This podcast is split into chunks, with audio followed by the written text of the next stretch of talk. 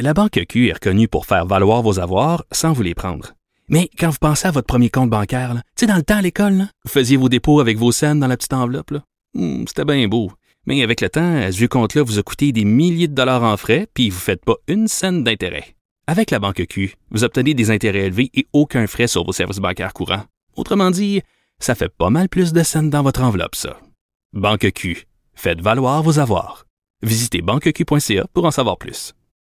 Acheter une voiture usagée, ça peut être stressant, mais prenez une grande respiration.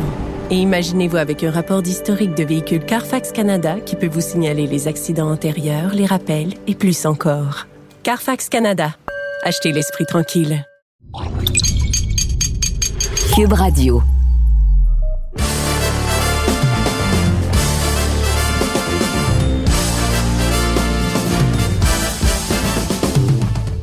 Monsieur Hanberg. Monsieur Cassavant, comment ça va, mon ami? Ça va bien. Tu t'ennuies-tu de Montréal, euh, Russ, après combien de semaines euh, en Espagne, là? Écoute, euh, Matt, je, vais te dire, je, je viens juste de jaser avec les partenaires d'entraînement.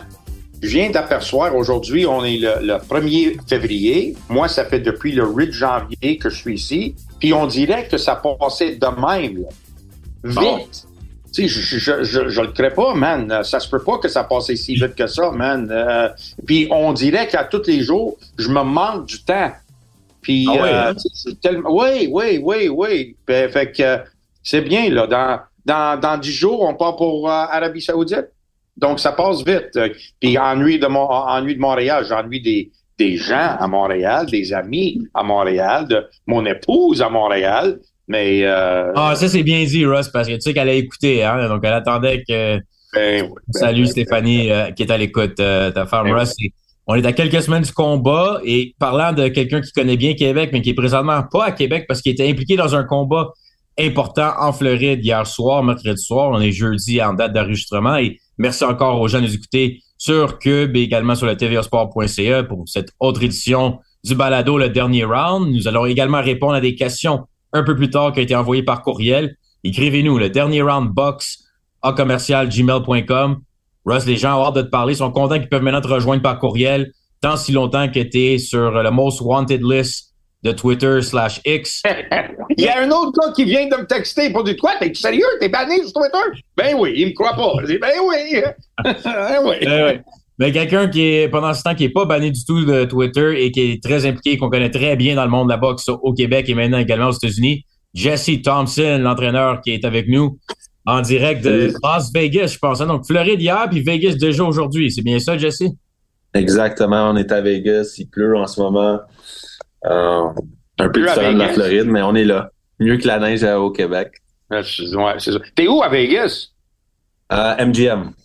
Eh ben, ben, t'es à cinq minutes de notre bureau. Ouais. Pas loin. Je, suis, euh, va je vais aller voir travailler, Mélanie tantôt. je vais aller la voir. Ben oui. Euh, euh, si t'as besoin de quoi, si t'as besoin de travailler, si t'as besoin d'Internet, que, que, que ce soit, euh, je vais aller là-bas. Il n'y a pas de Merci, problème. Russ. Ben oui, beaucoup. ben oui, ben oui, ben oui. Mais Jess, juste pour euh, avant qu'on il y a plusieurs sujets au Québec à aborder, puis on les mettait même les deux dans un gala la semaine dernière au Casino de Montréal of the Tiger, mais tu es à Vegas pour quel combat euh, cette fin de semaine? Euh, J'ai Dimitri, mon poids lourd, qui boxe euh, samedi soir sur la carte de Matchroom contre euh, Johnny Fisher. Ça va être euh, sur deux zones. Ça, c'est-tu Oh, la même combat carte de que 10. Eubank? Bo- et fait partie de la carte? Exact. Eubank, Ah, pas euh, Eubank, Connor Ben. Oh, ben, Connor, Connor Ben. Ben. Le, le rival. Le Connor rival Ben, Eubank. puis euh, ouais, c'est ça, c'est ce gars-là. Qu'est-ce que tu penses de ça, Russ, que Connor Ben continue à avoir des combats aux États-Unis pendant qu'on sait pas trop ce qui se passe en Angleterre? Je peux pas te dire comment je suis tellement dégoûté par tout ça, puis dégoûté par son comportement en plus, dégoûté par le fait que les commissions athlétiques ne se respectent pas leur propre commission. Ils veulent que nous, les entraîneurs, les boxeurs, les gérants, qu'on respecte les commissions athlétiques, mais eux, eux se ne respectent pas entre eux, man. Ils respectent pas les décisions de quelqu'un. Je comprends plus rien dans le monde de la boxe, dans la tricherie, dans la quand ils usent de la drogue, des, des tests positifs. Je, je sais plus quoi penser, euh, Matt. C'est absolument ridicule qu'ils ont le droit de lui donner des combats à l'extérieur de sa résidence quand il est encore, il n'y a pas de licence chez eux. C'est Mais ça, c'est le grand Eddie Hearn, hein, messieurs. Quand euh, on regarde Eddie Hearn, euh, il était bien inquiet pour le test de Arthur Beterbiev qui était non atypique. Oui. simplement qu'il avait eu des niveaux de testostérone qui demandaient d'autres tests, mais qui étaient complètement sous les, les normes, règlements. Après, par la suite, même VADA, tout le monde, WBC, ont sorti, écoute, il n'y a jamais eu de problème, ils ont complété le testing. Mais Eddie Hearn a quand même fait jaser avec ça. Eddie Hearn, par exemple, Connor Ben, que lui a testé positif officiellement, c'est pas grave. Ça va aux États-Unis, c'est, c'est, ça, c'est, il était set up, Connor Ben. C'est juste, c'est, on voit les promoteurs euh, sont capables de changer leur fusil d'épaule. Mais, mais le fait que le promoteur change son fusil de, son, son fusil d'épaule, ça me dérange pas. C'est les commissions, athlétiques. Ouais. Eux sont supposés d'être là pour respecter. Et je me souviens à, à, mon époque, encore dans la boxe, mais ça, c'est dans le vieux temps, là, back in the old days. Ouais. Tu n'avais même pas le droit d'avoir un permis à l'extérieur de votre ville ou votre province ou votre euh, État sans avoir été capable d'avoir, sans être licencié par ton propre commission de résidence. Tu pouvais pas aller boxer à New York si tu n'avais pas de permis au Québec, si tu étais résidence du Québec, résidence du Québec.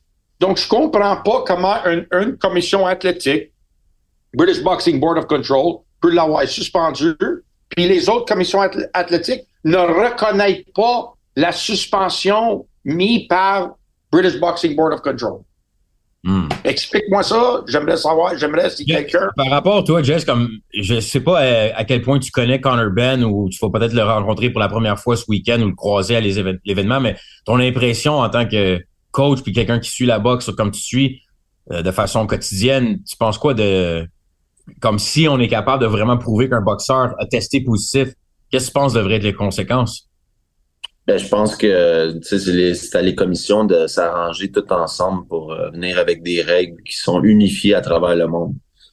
Sais, tantôt, tu, toi, tu chialais sur Eddie Hearn. C'est pas Eddie Hearn. C'est comme Ross a dit, c'est les commissions qui doivent s'asseoir tout ensemble puis qu'on vienne à bout à c'est quoi les règles? Même le testing. Des fois, c'est le testing... Euh, c'est un type de testing. Après ça, c'est un autre type de testing. Des fois, un championnat du monde, c'est testé... Euh, c'est c'est ça la boxe, c'est ça dans le monde qu'on vit, c'est tout le temps c'est malheureux mais c'est quasiment broche à foin, c'est comme euh, les règles s'appliquent pas partout. Fait que je pense euh, si on parle d'un boxeur ou des règles, avant tout faut faut s'asseoir tous ensemble puis euh,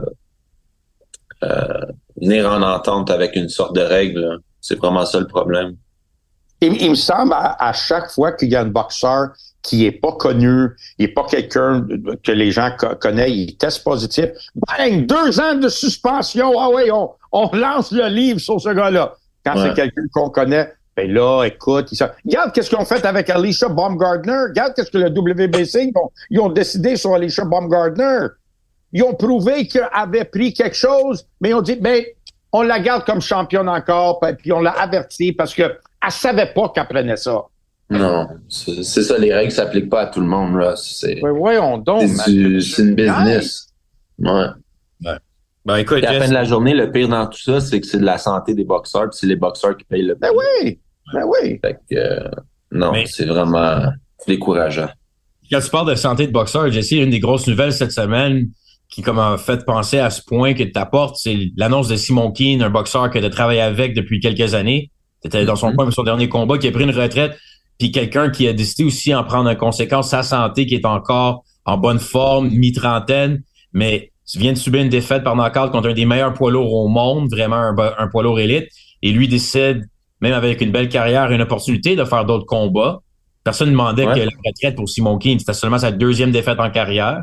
Puis la première contre Carmen déjà date de plusieurs années.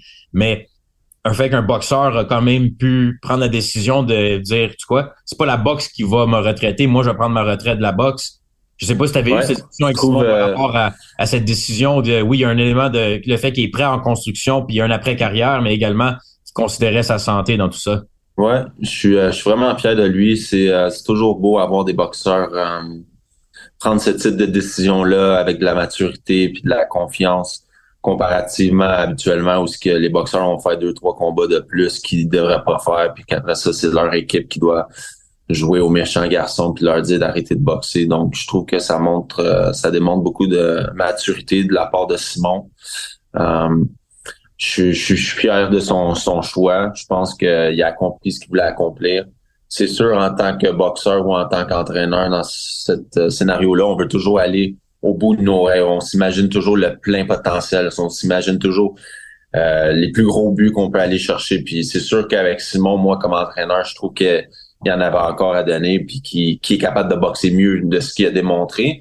Mais encore une fois, tu sais, c'est le cerveau, les boys, euh, c'est pas quelque chose qu'on peut remplacer. Tu peux pas faire une opération ou faire des traitements puis t'améliorer. Là, c'est le cerveau, c'est pas quelque chose qu'on peut niaiser avec. Puis on le sait maintenant avec toute la, la science qui entoure euh, les commotions, qui entoure euh, la santé mentale. c'est dangereux. C'est pas quelque chose à prendre avec avec légère. Donc, je suis fier de Simon. Je suis fier de sa décision. Puis euh, j'espère que j'espère qu'il va rester dans sa, cette retraite. Hmm. Ouais, ça c'est la chose le plus important. Puis on peut, je pense qu'on peut dire aussi juste que Simon, il a probablement overachieved dans sa carrière. Il a fait, il, est allé dans un gros, il a fait un grand, grand chemin pour, puis de boxer en Arabie Saoudite, affronter Parker, puis, puis Parker, aller aux Olympiques. Ben oui, aller aux Olympiques. Puis, puis Parker, il vient de prouver encore, il c'est pas un jambon, là. Il, a, il, pas tout.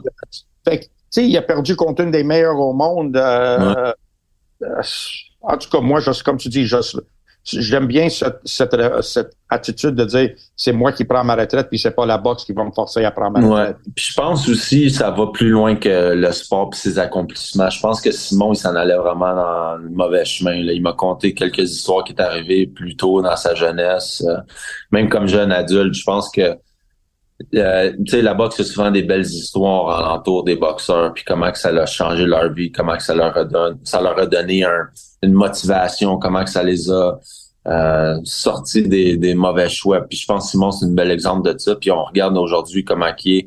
sais, il a sa, sa, compagnie de construction. Je pense qu'il va commencer à donner des cours de boxe. Il va aider des jeunes qui sont été dans la même situation que lui. Fait oui, peut-être la boxe, elle peut aller plus loin ou moins loin, mais à la fin de la journée, euh, Simon, c'est une meilleure personne à cause de la boxe. Donc, je pense que c'est quelque chose des fois que le monde oublie.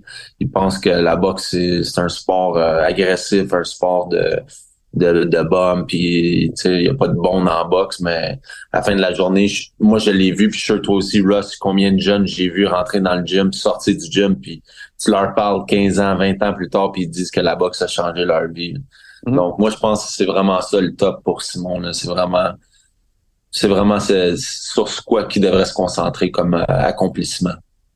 bien dit, Jesse, mais aussi Simon, je sais pas si ça t'a fait de quoi d'entendre ou peut-être lu dans différentes entrevues qu'il a faites au courant de la semaine après son annonce de retraite officielle, comment qu'il n'aurait pas voulu travailler avec toi quelques années même auparavant, parce que vous avez eu quelques combats, mais il trouvait déjà le progrès, le progrès qu'il avait fait techniquement il aurait aimé ça pouvoir avoir euh, cette euh, opportunité de travailler avec toi plus tôt dans sa carrière. Je sais pas si ça t'a fait de quoi ou peut-être même à cause de ses commentaires que tu penses qu'une potentiel de Keane va revenir dans la boxe après un six mois ou un an d'absence. Non, je pense pas nécessairement euh, qu'il va revenir à cause de ça, mais je pense que c'est c'est des fois les boxeurs je dirais pas qu'ils prennent les mauvais choix ou sais c'est pas un sport comme autre sport. Il n'y a pas vraiment de monde qui te conseille, euh, même toi comme boxeur, peut-être que tu n'es pas au courant de ce qui est mieux pour toi-même, pour ta carrière. Donc, non, j'apprécie les mots de Simon. Euh, on avait une belle équipe, une belle, euh, une belle chimie. C'était pas un client facile à entraîner. Simon, il y avait beaucoup de défauts, puis des défauts qui étaient là depuis plusieurs années. Mais c'est un challenge que moi et Sean, on voulait vraiment pousser à travers. On a fait notre possible. Puis moi, j'ai vu j'ai vu des gros, gros changements dans le gymnase. C'est sûr qu'en combat, c'est d'autres choses. C'est pas c'est pas toujours la même euh, transformation qu'on veut voir. Mais on est très fiers de lui. Je suis vraiment fier. Puis je le sais qu'il a, il a donné son tout pour le tout, là, surtout à la fin, là, dans le dernier camp. Just moi, j'aurais voulu qu'il fasse un changement euh, quand je l'ai vu, puis j'étais avec lui au, au Jeux d'hiver du Canada, au Yukon. Ouais. Ouais, puis on s'en euh, parle de ça, il s'en souvient aussi. Ouais. C'est quelle année, ça, Russ, les Jeux d'hiver au Yukon? Euh, 2000 quelque chose. oh, ça c'est précis. Début 2000. Début 2000, ouais. Donc, c'était bien euh, avant même sa participation aux Jeux olympiques. Oh, ben oui, ben oui, ben oui. Mais tu sais, il, était jeune, 18 ans peut-être, Jess, à cette époque-là. Puis je me, je me souviens de l'avoir dit à lui, toi, tu devrais être comme un, un, un Klitschko, là, tu sais, euh, t'es grand, tu cognes fort, il est habile. Tu sais, j'ai vu beaucoup de potentiel en lui. Et j'ai dit, tu sais, il faut que ce gars-là soit entouré comme il faut, puis quelqu'un, faut qu'il s'en occupe de lui quand il était jeune, pour qu'il va devenir bien bon quand il va être adulte. Puis c'est ça, ça fait la tâche encore plus difficile pour quelqu'un comme Jesse de, de transformer ça. Ah, puis je veux pas non plus nécessairement. Je pense que tu sais, il y a eu sa relation aussi avec euh, Jimmy Boisvert qui l'a amené à un certain niveau euh, comme entraîneur. Jimmy a entraîné des bons boxeurs aussi. Donc je pense des fois aussi c'est juste par rapport à certains fits qui arrivent à un moment de sa, carrière qui avait peut-être besoin ou surtout quelqu'un qui était pas dans l'entourage de Trois-Rivières ou la Mauricie. Je pense que ça fait du bien pour Simone aussi euh, s'entraîner à Montréal de ce que j'ai pu comprendre quand je lui parle. Mais je sais pas par la question aussi que je vais vous demander, messieurs, parce que je trouvais quelque chose de très intéressant que Simon a abordé durant la semaine en entrevue, c'est le point à quel point il devenait nerveux, même pour des sessions de sparring, sachant très bien que des poids lourds, même en entraînement, ça peut faire mal, puis ça le rendait super nerveux. Eh, on voit pas ça avec tous les boxeurs, où il y en a qui le cachent mieux d'autres. Comment que Jesse, tu, tu disais avec c'est comme cette anxiété que Keane avait, puis toi aussi, Russ, dans ta carrière, de comparativement à d'autres boxeurs, qu'est-ce qui fait en sorte qu'il y en a qui sont vraiment plus anxieux que d'autres au moment de se battre? Moi, moi, moi te le dis tout de suite, Mathieu. Euh, c'est très simple. Puis euh, cette confiance, cette euh, nervosité, tout ça, ce que tu dis, c'est c'est relié à apprendre aux boxeurs une bonne défense. Parce que si tu as une bonne défense, là, pis si ça a été très bien enseigné en partant dans le début de ta carrière, tu le sais que tu peux te frotter à n'importe qui dans le monde parce que tu le sais que tu as un repli défensif. Si le monde est malheureux, je veux pas blâmer personne, mais il n'y avait pas de repli défensif, il n'y avait pas de conscience défensive c'était pure offense. Sa défense, c'était son offense. Donc, tu embarques en sparring, puis chaque sparring, il faut que tu performes offensivement, sinon tu le sais que tu vas te faire driller. Ou que j'ai d'autres boxeurs qui ont commencé avec moi ou qui ont passé quelques temps avec moi, on développe la défense, je les embarque avec n'importe qui les yeux fermés parce que je le sais qu'ils sont capables d'avoir un repli défensif. Donc, pour moi, c'était une des plus grosses choses à travailler avec Simon Andrette en partant, c'était de prendre, euh, d'y apprendre une conscience défensive d'y apprendre qu'il est capable de prendre les coups, qu'il est capable de, de, de voir des coups venir, d'attraper des coups, de rouler avec des coups, de bouger sa tête au bon moment. Fait que c'est c'est ça où ce qu'on a vu, c'est juste que quand euh, tu fais deux trois combats comme ça, puis après ça on te lance avec euh, Joseph Parker, que lui c'est un autre niveau. C'est sûr que la confiance en défensive, puis ta conscience défensive, tu sais, de pas baisser ta tête dans un uppercut deux fois de suite, euh, est encore loin, elle est pas encore acquise à 100% cette confiance-là. Donc pour moi, c'est vraiment ça. Et c'est pas facile non plus de le faire à cet stage de sa carrière. Exact. Il est, il est un peu dépassé sur le stage d'apprentissage, mm la période d'apprentissage. C'est vraiment difficile à faire ça. ça c'est, c'est pour ça que j'ai toujours dit des gars comme un gars comme Lennox Lewis, pourquoi qu'il était bon. Parce que quand il a commencé, il pesait 150 livres, puis il était bien enseigné par Arnie Beam, puis il a bien enseigné comment boxer il a pris ça avec lui. Ben oui, il a pris ça défensivement, tout. Il a pris ça avec lui quand il a monté au poids lourd. Ouais. Mais, Et c'est quelque chose tu crois-tu, par exemple, par rapport à l'argument souvent qui est donné que les poids lourds, psychologiquement, c'est les plus difficiles à gérer parce que chaque coup fait encore plus mal qu'un gars qui pèse à 122 livres dans le ring? Moi, je, je, suis pas sûr que ça. Je pense que c'est une question d'ego avec les poids lourds parce que des, gens en partant dans leur école, dans leur classe, c'est les plus gros, c'est les plus machos, c'est les plus euh, hey, toi de là, ça c'est ma place, tu sais. Donc, ouais. moi, moi c'est un peu le feeling que j'ai avec les poids lourds. Moi, je, je pense pas que j'objecte à ça non plus. Euh, Jess, euh, je suis d'accord avec toi parce que tu sais, je suis pas sûr que ça fait plus mal. Tu sais, il y a des gars qui, hey, Inouï là, qui, qui frappe des gars, mais penses-tu que ça fait pas mal? Mm-hmm. bon le, mieux, le, mieux, quand il frappait des gars, Golovkin, quand il frappait des gars, ça faisait pas mal, ça? Relax, là. Non, mais c'est pas, ça que je dis. Je dis pas qu'il n'y a pas personne d'autre qui est puissant. Je parle que quand tu es un poids lourd, la division que tu vas affronter, quasiment tout le monde a l'opportunité de faire mal avec un coup, d'autres plus que, on s'entend, il y en a qui frappent encore. George Foreman frappait plus fort que d'autres bonhommes de sa division. Mais quand tu es dans le 122 livres, Inoué, oui, c'en est un, mais il y en a un paquet d'autres gars que tu sais qu'ils feront pas la même genre de claque que tu vas recevoir contre le dixième poids lourd qui est quand même capable de te faire mal. Là. Moi, je pense aussi que la, vu beaucoup plus de la division des poids lourds est beaucoup moins développée que d'autres catégories. Il y a bien moins de talent à Oui. comparer à d'autres catégories. Donc, si, Oui. si t'as un gars qui est ranké 30e, oui, ça se peut qu'il arrête un gars qui, qui est ranké premier parce que la, la différence dans le talent est pas si grosse. Il y a pas, il y a pas un, un Mais les poids lourds sont améliorés, là. Depuis les dernières années qu'on regarde le- le- la division, les poids s'améliorent. Regarde ton exemple parfait, Russ, c'est Francis Ngannou. Tu disais qu'il était pas là, pantoute. C'est un gars de UFC. Il a, il, a, il a mis à terre, puis il a failli le knocker. Ouais, mais Fury s'est pas présenté non plus. Là. Fury s'est pas présenté ce soir-là. Là, arrête.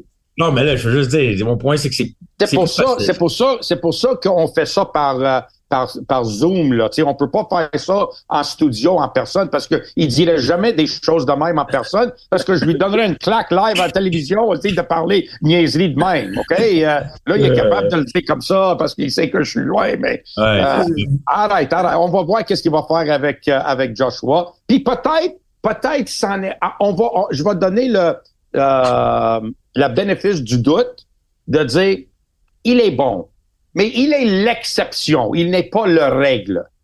OK? Ici, s'il réussit, il est, il est l'exception à ça. Puis chaque sport a une exception des gars qui sont jamais draftés, ils deviennent les meilleurs joueurs de la ligue. Ça arrive, mais c'est pas la norme. OK?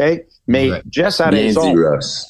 Thank you, Jess. Euh, mais le, le, le talent, le talent pool, les habilités d'un poids lourd ou de la division des poids lourds ne se comparent pas à d'autres divisions. Parfait. Dit- Pourquoi, Russ? C'est bon qu'on amène Jesse pour être d'accord avec toi encore, Russ. Parce qu'ils choisissent d'autres sports. Euh, ben, j'étais pour dire, soit, soit qu'ils choisissent d'autres sports ou parce qu'ils ont appris à boxer quand ils étaient déjà des poids lourds.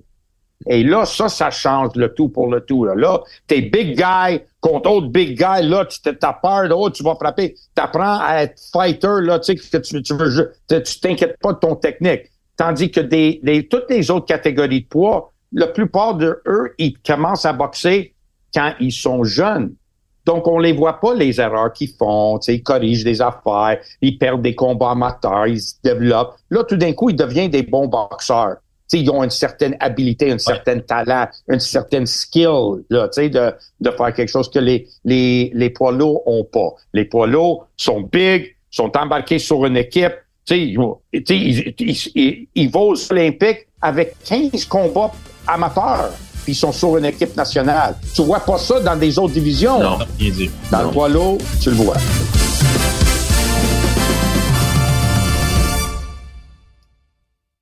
La Banque Q est reconnue pour faire valoir vos avoirs sans vous les prendre.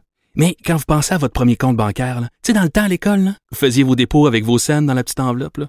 Hmm, C'était bien beau. Mais avec le temps, ce vieux compte-là vous a coûté des milliers de dollars en frais, puis vous ne faites pas une scène d'intérêt. Avec la Banque Q, vous obtenez des intérêts élevés et aucun frais sur vos services bancaires courants. Autrement dit, ça fait pas mal plus de scènes dans votre enveloppe, ça. Banque Q. Faites valoir vos avoirs. Visitez banqueq.ca pour en savoir plus. Acheter une voiture usagée, ça peut être stressant, mais prenez une grande respiration. Et imaginez-vous avec un rapport d'historique de véhicule Carfax Canada qui peut vous signaler les accidents antérieurs, les rappels et plus encore. Carfax Canada. Achetez l'esprit tranquille. Il reste quelques, quelques sujets que je vais aborder avant la fin du balado avec quelques questions également du public. Que J'avais mentionné, les gens ont très hâte d'entendre ta réponse. Russ, Jesse, tu vas pouvoir contribuer également. Mais avant de passer aux questions des fans, juste par rapport à la division des 168 livres que Jesse était sur place au casino la semaine dernière pour la victoire d'Eric Bazignan qui demeure haut dans les classements. Mais on a également vu Russ Jaime Monguia f- gagner par knockout. Après que la semaine dernière, écoute, t'es pas sur une bonne lancée dernièrement de prédiction, Russ, hein? J'ouvre la parenthèse, là. Parce que moi, je Ouais. t'arrivais pas à dire qu'Eric Monguia allait battre Ryder, le probablement l'arrêter. Non, non, non, Ryder, écoute, il a battu contre Canelo. Je pense qu'il y a une chance que contre Monguia, Monguia n'est pas de la même ligue, etc. Bon, wow, wow, Tu vas avoir wow, le wow. Monguia Kool-Aid une semaine plus tard, puis tu vas dire que Ryder était abîmé par Canelo, là. C'est ça? Attends une seconde. Let's do playback à ça. J'ai jamais dit ça. Tu me demandes, j'ai dit, est-ce qu'on, est-ce qu'on a déjà vu Ryder dans un mauvais combat? Non, on l'a pas vu dans un mauvais combat. Never. Il a toujours été impliqué dans des bons combats. Ça va être un bon Je pensais combat. pas que Monguia allait passer à travers Ryder comme il l'a fait la semaine dernière. Non, non. Comme Carlos Smith. Je, faut- attends, je vais appeler Laurent Poulain, le voir euh, qu'est-ce qu'il en pense de cette production. non, puis j'étais pour dire, Ça, c'était une... Regarde les autres performances que Munguia avait faites, là.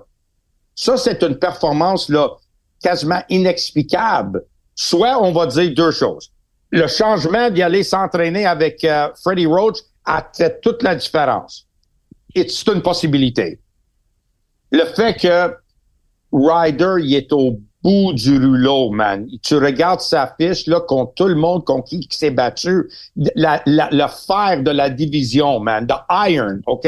Tous des bons gars. Puis, puis à cause de son style, à cause de sa grosseur, tout, il est toujours impliqué dans, dans des guerres. Même contre euh, Danny Jacobs, tu sais, une guerre. Il a gagné, mais une guerre. Callum Smith, il a perdu, mais une guerre, il aurait dû gagner. Le, le volet qu'il a mangé contre contre Canelo, les coups qu'il a pris, puis on, moi j'étais ça proche de Canelo, je sais comment qu'il est puissant, comment qu'il cogne. Je pense qu'il avait plus rien dans le corps. Ça s'ajoute. Tu penses quoi, Jesse, le Munguia par rapport au reste de la division, qui est probablement une des meilleures divisions, sinon la meilleure dans le boxe en ce moment? Munguia, c'est le genre de, de, boxeur qui va toujours impliquer dans des combats proches. Tu comprends? Je pense pas que ça va être un boxeur dans 10, 15 ans qu'on va dire, ah, il a dominé le sport, mettons, comme un canalo. Mais je pense qu'on C'est la première fois qu'il domine. C'est le premier gros combat qui domine. Tous les autres combats sont serrés. Il est dans des combats compétitifs. Mais ça va être très bon pour la TV. C'est ça que je voulais en venir. Puis ouais. quand t'es bon pour la TV, mais tu vas rester juste à temps que t'es plus bon. Donc je pense que ça va être un boxeur de ce type ou ce qui va un crowd pleaser ou ce qui va vendre beaucoup de tickets. il y a le, la popularité euh, mexicaine derrière lui aussi. Donc, euh, c'est comme ça que je vois mon guide. Bon, mais quand on tourne... Vas-y, Russ. Quand tu parles de la division, c'est, c'est une division où ça va peut-être finir par avoir des boxeurs qui auraient dû être champions du monde, qui vont jamais même avoir une chance de se battre pour un titre mondial. Euh, c'est ça qui est triste. Là. Puis parce que maintenant, j'attends de dire que Canelo va annoncer un combat contre l'autre Charlo. Mais t'as entendu ça où? T'as lu ça? J'ai lu ça, oui. J'ai, Moi aussi, pas quelqu'un, il n'y a pas un insider qui t'a appelé et t'a dit Hey Russ, c'est Charlo. Comme, euh, parce que des fois, tu entends parler de d'autres gérants qui te donnent des scoops. Mais là, tu t'es non, pas non, fait c'est pas un scoop, c'est quelque chose que j'ai attendu sur Ah, les. que, toi, Russ, ça, ça, ça se pourrait que ça soit. T'as lu peut-être un fake news, là. Des fois, la technologie. Jesse, j'ai appris ça. Si on fait un group chat avec Russ sur iPhone, Russ ne regarde pas qui a envoyé le message. Je sais pas. Il est pas capable de déterminer. Et pour ça, cette semaine, c'est moi ou toi qui a envoyé le message s'il y a plus qu'une personne en conversation. Donc, peut-être tu as lu une nouvelle qui est pas tout à fait encore. Non, moi aussi, j'ai vu cette nouvelle-là. Puis c'est une nouvelle qui fait du sens parce que il a signé le, le contrat de trois combats, je pense, avec PBC. Donc, Ouais. they're gonna stay in-house. Ça va être dans, c'est ça, la business là-bas. Et rendu là, je préfère voir Crawford. Je préfère voir Crawford que l'autre Jarlow contre Canelo. Russ, le combat qu'on veut voir, c'est. Benavidez. Il y a, il y, il y a des aspirants qui passent leur carrière dans 168 livres, man. Ils devraient avoir leur chance à un titre mondial. Arrête-moi ça de boxer contre le gars à 160 livres, à 154 livres. Euh, Qu'est-ce que tu fais là? Pourquoi eux, ils ont une opportunité pour, ce- pour le, le, le, le vache à lait de la boxe? Ça, c'est juste donner une opportunité à les Charlots de gagner de l'argent. Et maintenant, l'autre, il, est, il, est, il, il- était mis comme champion en recess, champion in recess. Là, il boxe pas encore, il a pas défendu son titre de 154 livres. Ça fait deux ans! Deux ans! Tim Zoo, il attend. Non, oublie ça, il est champion in recess. Il est encore champion, mais euh, il attend. Mais voyons donc, man. On fait quoi? Est-ce qu'on fait dans le monde de la boxe avec des décisions même? Mais un des aspirants, on va pouvoir euh, y arriver dans quelques moments, c'est une questions des fans par rapport à Christian Billy qui est dans la division que lui attend impatiemment pour une opportunité. Mais Jesse, Eric Bazignan était en finale il y a quelques semaines dans un gala, était impliqué toi dans le combat de sous-carte juste avant avec Ziadinov, Albert Ramirez.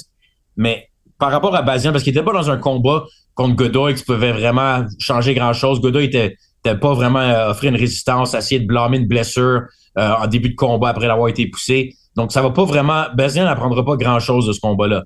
Mais quand on regarde le portrait de la division, tu connais très bien, Bazignan, Jesse, même au niveau qui était avec les Grant à une certaine époque. Ça fait plusieurs années que tu l'as vu boxer.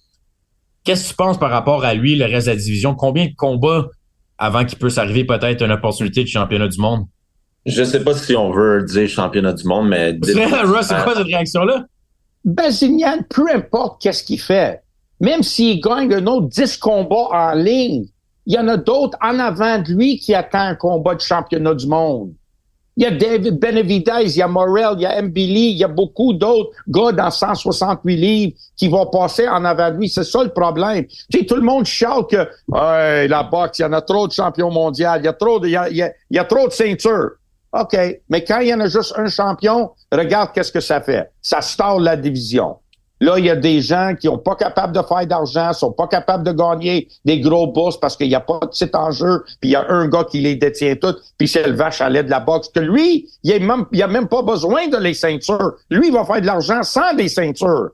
Puis tout le monde, il faut qu'il attende Ouais, qu'est-ce que lui va faire? Et maintenant, ça va faire un stall encore sur la division à 160 livres, parce que si c'est vrai qu'il va se pogner contre Charlo, ça veut dire que Charlo peut pas défendre son titre à 160. Donc, il va en avoir une autre dizaine de gars qui vont attendre encore pour boxer pour une titre mondiale à 160 livres. Tout à cause de, de, de Canelo. Tell me I'm wrong. Dites-moi ah, que j'ai tort. C'est le, problème. Ça, je sais que toi, tu sais, Jesse. C'est Cassavan, là, qui, qui va dire non, non, t'as pas raison, Russ.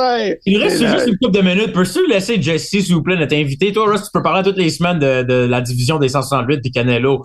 Jesse, Eric Bazignan. Moi, moi, je pense que dans la situation d'Eric, que ce soit pour un championnat du monde comme combat ou pas, je pense qu'il maintenant c'est son temps. Faut qu'il embarque sur un réseau américain ou même si c'est à Montréal, faut que ça soit contre euh, un combat 50-50 ou un combat où ce qu'on va vraiment devoir voir de quoi qui est fait Eric. Moi, si je suis son équipe, c'est vraiment ça que j'attends en ce moment parce que c'est sûr que c'est bon des petits combats locaux, euh, le garder actif, travailler, peaufiner des choses, mais moi, moi, mon expérience comme entraîneur, là, c'est, c'est dans les combats difficiles, dans les combats qu'on perd, dans les combats où ce que c'est le gars, il, est là, il est là, l'adversaire. C'est back and forth. C'est là où tu apprends le plus ton boxeur. C'est là où que ton boxeur peut uh, get exposed. C'est que les erreurs peuvent revenir sur le top. Puis là, après ça, quand tu as un combat de même, mais là, tu peux retourner au gym puis tu dis OK, ben t'as vu cette erreur-là? Ouais, tu vu ce que ça t'a fait, tu vois ce qui nous manque. Euh, je pense qu'ils sont rendus là. C'est plus c'est plus une question de bâtir. Là. Puis euh, on le sent aussi dans le public. On sent que le monde il ils veulent ce, type de challenge-là pour Eric. Puis on parle du gars-là d'Eye the Tiger, le meilleur combat de la soirée, c'était quoi? C'était deux gars qui, qui tu sais, sont, sont nés à nez. Tu sais, c'est sûr qu'Arthur est un, un, peu un peu plus bas si on parle de, des rankings, puis on parle de momentum, puis on parle des victoires significatives dans le passé. Mais c'est le type de combat que le monde veut voir. Puis à la fin de la journée, Arthur il est allé là, il a donné tout ce qu'il pouvait.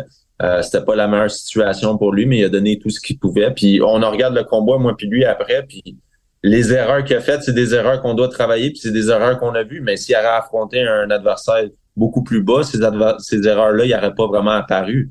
Donc, moi, c'est comme ça que je vois ça, puis je pense que Eric est vraiment rendu là. Puis même lui, je pense qu'il a l'énergie puis la volonté de, de, de, de rentrer dans un challenge comme ça. Ben, tu parles de Ziadinov, euh, Arthur Ziadinov qui était dans le coin en combat, un Milo, euh, qui était un partenaire d'entraînement de Beterbiev pour son dernier camp face à Carlos Smith contre Albert Ramirez, qui avait déjà été un partenaire d'entraînement de Beterbiev par le passé, un gaucher qui espérait beaucoup euh, par rapport au classement potentiellement être un champion du monde. Qu'est-ce que, par rapport à la performance, qu'un combat, je trouvais que Ramirez avait commencé fort, mais Ziadinov, après ça, en deuxième moitié de combat, a gagné beaucoup plus de rounds que les juges officiels ont décidé de donner mais c'était pas par moment lui-même Ziadinov était peut-être trop inactif mais est-ce qu'on mm-hmm. tu penses que quand tu regardes Ramirez c'est quoi ton constat avec l'homme qui était euh, fort de Ziadinov Je suis pas je suis pas trop inquiète par Ramirez mais faut que son équipe regarde dans le miroir. Puis ce que je veux dire par là, il y a clairement du talent. Euh, il y a de l'explosion, il y a de la force, euh, il y a de la belle réaction, tu sais, il, y a de l'agilité. Maintenant, moi, je pense que c'est plus conscience défensive, comme on a parlé tantôt. Tu sais, manger des, des coups gratuits, ce que Arthur avait peut-être même pas besoin de travailler pour, de un. De deux, son conditionnement. Donc, contrôler ses énergies un peu mieux ou euh, savoir quand il est fatigué, ben changer un peu le game plan. De deux. Après ça, tout le, troisième euh, point que j'ai pas aimé dans son combat à Albert, puis je l'ai vu aussi dans ses combats précédents, c'est juste son body language, euh, son positionnement. Il est, il est souvent en mauvaise position. le, le, poids il est penché trop à l'avant les mains basses même trop longtemps. Fait que ça, c'est, c'est des choses qui sont réparables. Donc, je quand on parle de un boxeur, une erreur, peut-être c'est son menton, peut-être qu'il n'y a pas de force, peut-être qu'il n'y a pas de volonté. Tu sais, ça, c'est, c'est décourageant quand on regarde ça comme entraîneur parce que c'est difficile à réparer. Mais quand c'est des erreurs, euh, de technique, des erreurs, de stratégie. C'est toutes des choses qui peuvent travailler. Puis, il est encore, est encore jeune dans sa carrière. Il n'y a pas 30 combats professionnels. Donc, pour moi, c'est des choses qu'ils peuvent, euh, ils peuvent travailler. Puis j'espère qu'ils travaillent là, si c'est s'ils veulent vraiment aspirer à, à compétitionner avec le top, là, puis devenir champion du monde, comme tu dis. Ross, euh, on a plusieurs questions des fans. Ah, ah là, tu me parles. là, tu veux me parler. Mais c'est bien, on a entendu Jesse. T'étais pas là au casino, Ross. C'était à l'étude heures du matin. Peu importe, peu importe. J'ai répondu parce que toi, tu, tu, tu poses pas des questions qui ont de l'allure. C'est ça le ah, problème. C'est ça le problème. C'est pour ça qu'il fallait que je m'interrompe. Euh, j'interrompe Moi aussi, j'aime écouter Jesse parler. C'est quoi? Je serai plus de retour la semaine prochaine. Là, tu vas trouver un, autre, euh, quelqu'un d'autre pour te Ben non, ben non, ben non. Faut, faut, faut qu'on garde, man. On n'a pas le choix. ben, c'est parfait. Écoute, mais Daniel euh, Giroir qui nous a écrit, lui, il, est très content de, nos débats. Il dit merci, continue de débattre, messieurs. Et sa question est par rapport au combat de Christian Billy à Québec. Pourquoi c'était 10 rounds malgré le fait qu'il y avait certaines ceintures mineures en jeu et non un combat de 12 rounds? Donc, c'est quoi le règlement par rapport à ça, M. Hanber, la question de Daniel? J'ai une explication, mais je veux entendre la tienne. Matt, ils font qu'est-ce qu'ils veulent. J'ai même déjà vu des combats de NABF reround. Oui. Fait ils font qu'est-ce qu'ils veulent, man. C'est plus. Il n'y a pas de logique. Mais non, il n'y a plus de logique. La télévision a un gros mot à dire. La télévision. Il n'y a pas de logique. Vas-y, Jess. J'ai dit, avant de poser des questions au sujet de la boxe, il faut que le monde se dise, ah ouais, c'est vrai, c'est pas logique. On va arrêter de me poser des questions. Oui, arrête de poser des questions parce que ça n'a pas de sens. Euh, on ne sait pas pourquoi. Tu sais, on parlait avec des gars. Je parlais Même nous, dans la boxe, on ne sait pas pourquoi. oui, exact, exact. On ne sait pas pourquoi. Parce, que. Parce que. Oui, mais pourquoi? Parce que. Parce que. OK, parce que. Euh, mais c'est ça. Parce que. Euh, ça. écoute ça. Je parlais avec un des partenaires d'entraînement puis on, parlait, puis je sais pas qu'est-ce qu'il a dit, sur quoi qu'on parlait, puis il parlait, ben oui, il dit les championship rounds, uh, 10, 11, 12, des championship rounds. J'ai dit quoi? What, what do you mean championship rounds? It's not championship rounds. J'ai dit, tout le monde fait des, des combats de 12 rounds. Tout le monde, n'importe quel titre, tu fais 12 rounds, c'est plus des combats de championship rounds. Championship rounds, c'est 13, 14, 15. Ça, c'est des rounds que jamais des gens font à part de des combats de championnat du monde. Arrête de me parler de dire, oh, c'est les trois derniers rounds. Ça veut dire que combat de boxe amateur, 1, 2, 3, c'est les championship rounds. C'est les rounds des, championnats. Arrête, man. C'est pas juste les trois derniers rounds. C'est des rounds que personne fait. Puis si tu boxes pas pour une titre mondiale, tu n'auras jamais fait un combat de 15 rounds. Maintenant, tout le monde fait des 12 rounds. Ceinture de, championnat non, de l'État. C'est pas vrai, c'est parce qu'on vient de le dire. FPI n'a jamais eu un combat de 12 rounds parce que quand c'est des ceintures qui ne sont pas le championnat officiel ou intérim, des NABF, par exemple, ou autres titres mineurs, 10 rounds, c'est toléré. Puis souvent, même la télévision préfère 10 rounds dans certains... Non, des fois, ils font des 12 rounds. Ils vont faire des 12 ah rounds, même si c'est des titres mineurs, des fois. Exact. C'est pas, pas obligatoire. Non, non, il n'y a rien qui est plus obligatoire. C'est fini, obligatoire. Il n'y a plus d'obligatoire. Euh, mais non, des combats de 8 rounds, c'est des combats de championnat. Pourquoi des femmes font encore des 10 rondes pour des combats de championnat? Ils font juste des deux minutes, first of all. Ils font juste des deux minutes. Pourquoi qu'ils font pas des 12 rondes comme, comme les hommes, au moins? Pour, avec Amanda Serrano le fait, donc ça dépend aussi. Amanda Serrano était capable, dans son dernier combat, de forcer le 12 ben rounds. Oui, je suis fier d'elle qui a fait des, des, 3 minutes, man. Mais il y a juste elle qui l'a fait. Non. Écoute, question euh, de Nathan, que Nathan que Jesse connaît très bien également. Merci Nathan d'être à l'écoute notre euh, ancien coéquipier de Ring 83. Il pense, euh, question par rapport à Ryan Garcia cette semaine. Ses commentaires, premièrement, par rapport à lui, sa situation avec son promoteur De La Hoya et le fait qu'il voudrait se battre potentiellement contre le Japanese Monster Naoya Inoue. Qu'est-ce que vous pensez d'un match-up que Garcia a soulevé par rapport Moi, à Moi, je suis tanné de Garcia, de Tank, de Haney, puis toute cette gang-là qui font juste parler sur les réseaux sociaux, moi, je suis plus capable. Je, je, suis le, le, moins, le moins pire de la gang, le moins pire de la gang, c'est Haney. Au moins, Haney s'est battu contre, contre Loma, s'est battu contre Cambosis. Il il a fait les combats. Il, a fait les combats. On peut pas dire qu'il a, il a pas affronté. Je suis pas d'accord, je suis pas d'accord qu'il a battu Loma, mais il, s'est battu contre Loma. Il, il, a pris le combat. C'est le moins pire de, Tank, il traite encore Tank Davis comme un débutant, un jeune de 18 ans de la boxe. Non, non, faut faire attention. Faut faire attention. Mais il est champion du monde. T'attends après quoi? Moi, je suis d'accord avec, euh, avec Jess.